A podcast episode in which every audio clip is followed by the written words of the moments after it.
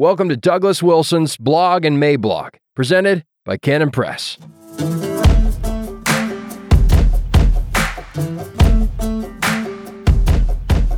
Three chess moves ahead, August 30th, 2021. Introduction. For various reasons, I consider this post as one of the more important things I've written. Not to overstate it, or to puff it up, or to give way to ungodly hype, but I do believe we are converging on a crisis moment in our nation, and the way we respond to that crisis moment when it comes will be critical. This may be hard for some people to grasp because the last year and a half may have seemed like one crisis moment after another. You mean there's another one coming? Yeah, I think so, and I also think I know what kind of event it's going to be. At least all the early indicators seem to be running that way. So take it from someone who is not a prophet, nor the son of a prophet, but also is one who claims to have eyes in his head. I saw a meme float by the other day that I thought summed up one part of our situation quite nicely. The sentiment expressed was pungent, provocative, and pithy. Quote, You cannot screw up a country this bad in seven months unless it's on purpose. Close quote. That seems like a compelling observation, except for just one part of it. And that would be the question why? How would that benefit anybody? Cui bono? Who stands to benefit from a deliberate dismantling and degradation of the American way of life? Surely no elected official, right? If you're the kind of person who likes to cut to the chase, I'm going to summarize what I think the play is going to be in this next section. If you want to read some additional observations and supportive arguments after that, go right ahead. The rest of the post will lie before you. Nobody's stopping you. In the meantime, I would like to plead with everyone to think at least three chess moves ahead. Do not react in the moment. Cut to the chase. So here's what I believe to be our situation. I believe that middle America is being deliberately exasperated in order to provoke an unseemly and gaudy reaction sometime prior to the midterms. In other words, I believe that the ruling elites are picking a fight, trying to provoke unrest, and are doing so in order to be able to justify measures that are genuinely repressive repressive measures in the aftermath of some big incident could be trumpeted as saving the republic from her enemies. But if they do it without such an incident, the power grab would just be naked and kind of out there. If that reaction finally happens, say a right wing protest at a federal building somewhere turns violent, it will be used as an excuse for emergency measures. The reaction from Middle America will have to be violent enough to justify the emergency measures, but not violent enough to accomplish much of anything for the participants. On top of that, the resultant emergency measures will need to be robust enough to alter or delay the results of the midterms. This is because the party in power almost always loses ground in the midterms, and if that pattern were to hold true in 2022, then the Democrats would lose both the House and the Senate. Now, in the current climate, do you believe that they are in any frame of mind to lose the House and the Senate? I didn't think so. Joe Biden is about as sharp as a pound of wet liver. Can you imagine a feckless Biden with a Congress controlled by the opposition, sitting on top of a gigantic 300 million strong rugby scrum? If this were a time of ordinary politics, the Biden administration has already been an unmitigated disaster for the Democrats. But it does not appear to be an unmitigated disaster for the Democrats. Therefore, this is not a time of ordinary politics. And so the takeaway lesson for conservatives is don't take the bait. Under no circumstances should we take the bait. I think I may have mentioned before that we should not take the bait. Supportive arguments will follow. You've already read this far, why not finish it out? An important qualification. I might be talking about a conscious play being run from the White House, or there might be chaos and power struggles going on at the top, leading to one stupid decision after another. I don't know, and it doesn't matter.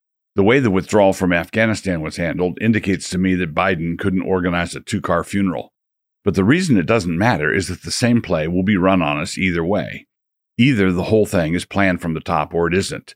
If it is, my cautions stand. If it isn't being planned from the top, then this is the way that underlings are going to spin it as it comes crashing down on us. And that means my cautions are still in order. What is that caution? Don't take the bait. In microcosm, the initial reaction to this kind of thinking from any responsible middle of the road types will be to lament the fact that the conspiracy nutters appeared to have captured another one. Quote, Sad that it had to be Wilson who was showing so much promise with his mild and unassuming commentary. And his glittering prose. Don't forget his glittering prose. Get real, they will say to us. Who would ever dream of doing anything like this? But this is not wild speculation about conspiracies and back rooms. This play has already been run on us, successfully, I might add, twice within the last year. It has been run in microcosm, but it has been run and right out in the open, too. Here, let me point at them doing it. follow the red laser dot. The alleged COVID emergency was used to set aside long-standing election laws and procedures and introduced a whole new way of voting in the middle of a crisis without any of the established safeguards. An emergency was used to justify doing something novel in an important national election, something we had never done before, and on the spur of the moment. In some cases, the emergency was used to justify flagrant violations of existing law, and then SCOTUS declined to hear anything about it because other states that wanted fair national elections didn't have quote unquote standing. If this keeps up, another thing that won't have standing for very long is the Republic. You can't have standing if you no longer are standing. But there I go again, pointing at the clear and obvious monkey business that surrounded our last election cycle. This wasn't going to be one of my examples, but it does fit right in, so let me just mention it. Did you know that, according to the National Terrorism Advisory System under the Department of Homeland Security, people who are opposed to COVID measures, who claim that there was election fraud in 2020, and who mark religious holidays are, get this, potential terror threats?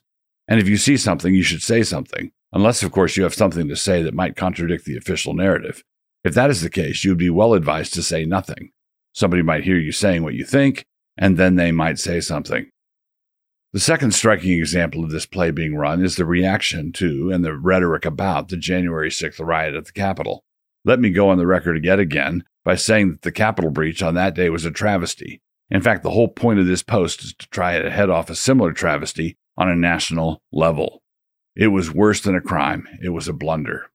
The reason it was a blunder is that it gave the regime plausible cover for a draconian overreaction on stilts and steroids, and the last thing we should give them is plausible cover for anything. The Capitol is now surrounded by barbed wire. Four Capitol policemen on duty that day have since committed suicide. The authorities won't release the thousands of hours worth of surveillance footage that would show what actually happened, which we are apparently too stupid to see, and the DHS thinks you might be a terror threat if you say Merry Christmas too loudly. And the reason they are getting away with these absurdities is because they are responding to quote unquote the biggest threat our nation has faced quote unquote since the Civil War. I swear, sometimes these people are trying to make the cat laugh. They would love to have a plausible excuse to do this to the whole country. But before you rush to say that I'm hallucinating again, just remember that they managed to keep you under house arrest for a year on account of a really bad flu season. You did stay indoors, didn't you? And now I see an actual argument online that the vaccine isn't to be feared because its fatality rate is less than 1%. Oh, good. The cure is only as deadly as the disease it is attacking. Godwin's Law and the Reichstag fire. This is not complicated. Godwin's Law, for short, or if you prefer the long version, Godwin's Law of Nazi Analogies, states that the longer an internet discussion goes, the more likely it is that a Nazi analogy will be invoked. A variant of this law states that in any given internet debate or discussion, the first person to invoke a Nazi comparison loses. The problem with this coy, smarter than thou online rule to live by is that it assumes that Nazi comparisons are never ever appropriate not even when they've become stinking obvious.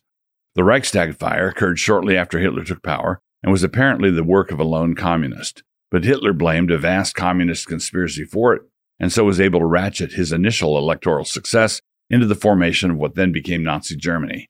For his purposes, it did not matter who set the fire. What mattered was who defined the meaning of the fire for the public. It could have been a lone commie, could have been a bunch of commies, it could have been a false flag Nazi operation, or it could even have been a bunch of FBI agents trying to kidnap the governor of Michigan. What mattered was who set the narrative after the fact, and Hitler was the one who did that. What made January 6th such a blunder, in addition to being a crime, was how easy it made for the bad guys to tell outrageous lies about it. It was like a bunch of commies marching on the Reichstag in red baseball hats the afternoon before the fire. It's a trap. In the mid 19th century, Oliver Wendell Holmes Jr., at that time a cocky and self assertive Harvard undergraduate, took it upon himself to criticize Plato. He had examined the ideas of the great philosopher and had found them wanting. He wrote a paper to this effect and sent a copy of it to Ralph Waldo Emerson. In return, he received a shrewd observation that carried with it an implicit rebuke. Quote, when you strike at a king, you must kill him. This is particularly true when the king is trying to get you to strike at him so that he might have grounds to throw you into the dungeon, the deepest one, the one with all the rats. If the ruling elites are trying to pick a fight and they get one, and if they were to lose it badly, then obviously they were being too clever by half. But that is not very likely. So if they succeed in getting an explosive reaction from the normals with high symbolic value, like the Capitol riot had, then the protesters, rioters, tourists, buffalo hat men, whatever, are doing exactly the thing that the current regime wants them to do. Do not take the bait. Do not think about taking the bait. Do not pray about taking the bait. Do not organize any bait taking protests. Do not have any red ball caps made that say, we are going to take the bait. Answering objections. Allow me to take a moment to respond to some anticipated objections. Taking the bait is not the same thing as rolling over. But some folks are already pretty exasperated, and they see this exhortation from me, which has been, to be clear, don't take the bait, as being a counsel of surrender. They see it as a form of defeatism. We need to rise up now, they say. Fine, rise up, do something, but don't take the bait. We are at a moment when their swollen and despotic appetite cannot be denied, and they will soon refuse to be bound by even the forms of constitutional restraint, by which I mean meaningful elections every two years. They've been circumventing the substance of constitutional liberty for decades now, but they've not yet gotten to the point where they've been willing to disregard the external forms of liberty. When they do that, as I believe is close to happening, then at that point it is safe to say that all bets are off. At that point, active and self conscious resistance is fully justified, and as far as I'm concerned, there's no problem with Gideon threshing out his grain in his wine vat. Judges 6:11. So there will be many creative ways to thwart the despotism: sickouts, strikes, tax withholding, lesser magistrates kicking, and right near the end, massive street protests. Massive street protests have their place in this, but to put them in the wrong place is to take the bait, which, as I believe I have mentioned, let me add an important note just in case I get interviewed by the FBI over this post. I'm not advocating sedition against the United States. I'm advocating resistance to something called the United States, but then only after the Klingons have taken it over. Surely there can be no objection to resisting the Klingons, right? Why trust the midterms? If you believe, as I do, that there was significant fraud in the last presidential election, then why put any confidence at all in the midterms? If we are going to need to have it out at some point, then why not now? Why not at the first opportunity? The first answer is that you shouldn't do anything that makes the strategists for the enemy feel like they fell into a chocolate pie. I think it must have been Clausewitz who said that. If they really want you to do it, then you should think at least three times about doing it. And they are wanting, wishing, pleading for us to respond to their provocations in a way that gives them something to work with. Don't do it. The second answer is that our electoral college system of voting by state, with its winner take all approach for most states, made it possible to cheat in a national election by cheating at a handful of pinch points Fulton County in Georgia, Maricopa County in Arizona, and so on. The congressional and senatorial races in 2022 will be quite a different matter. Cheating there would be much more of an uphill climb for them. There will be places where they could cheat, but those places are already in their corner, already safely blue. In addition, there have been a number of voting reforms passed in various states. In short, there's still reason to believe that the elections in 2022 can be a reasonable indicator of what we all think. Unless somebody goes and puts a big MAGA hat on the Statue of Liberty or something, and they have to postpone the elections because of this assault on our shared values, not to mention its desecration of the icon of our common liberties. You people have lost your minds. Quote, all this dystopian talk, you people have lost your minds, haven't you? You keep talking like America could turn into Australia. That's not even a possibility. There's no way that such a thing is even on the table. Close quote. Right, but listen to yourself. Remember, just a couple years ago, it was unthinkable that Australia could turn into Australia. How did that happen? Always remember how the responsible voices like to coo to us. First, they tell us that situation X will never happen. Then they tell us that it might happen, but that it is too soon to act on it. To act now would be premature and irresponsible. And then they tell us, once it has happened, that it is too late to do anything about it now. We have to reckon with the post Christian realities on the ground. The video version of last Monday's post the one on the biblical legitimacy of fake vaccine IDs, was taken down by YouTube. It was on its way to becoming our most watched episode ever, and this was obviously too much for somebody. To be clear, this is like AT&T deciding that a conversation you're having with a friend contains too many errors and as a result of their concern deciding to end your call. I've had too much experience with cancel culture to put up with sunshine being blown at me. So don't tell me that we aren't losing our liberty. We are not only at the point where we can be gagged when we have something important to say, we're also at the point where professing Christians will defend the censors, coming up with lame excuses for it. Well, it is a private company, or you shouldn't have been writing that way in the first place, or why are you people so full of cussedness and vinegar? Don't know, actually. I think it is a gift. Sheep without a shepherd. I fully grant that when the sheep are without a shepherd, they can act foolishly. They can be manipulated and scattered. All Israel is scattered on the hills like sheep without a shepherd. 1 Kings 22 17. There are things that they tend to do which they should not do. I will give you that. But the one thing that makes me want to draw a fighting line is this those shepherds who were hirelings and who saw the wolves coming and who took to their heels should not then occupy themselves with writing critical think pieces on how the sheep are not handling the situation correctly. Well, they might have done better had the shepherds not run off like they did.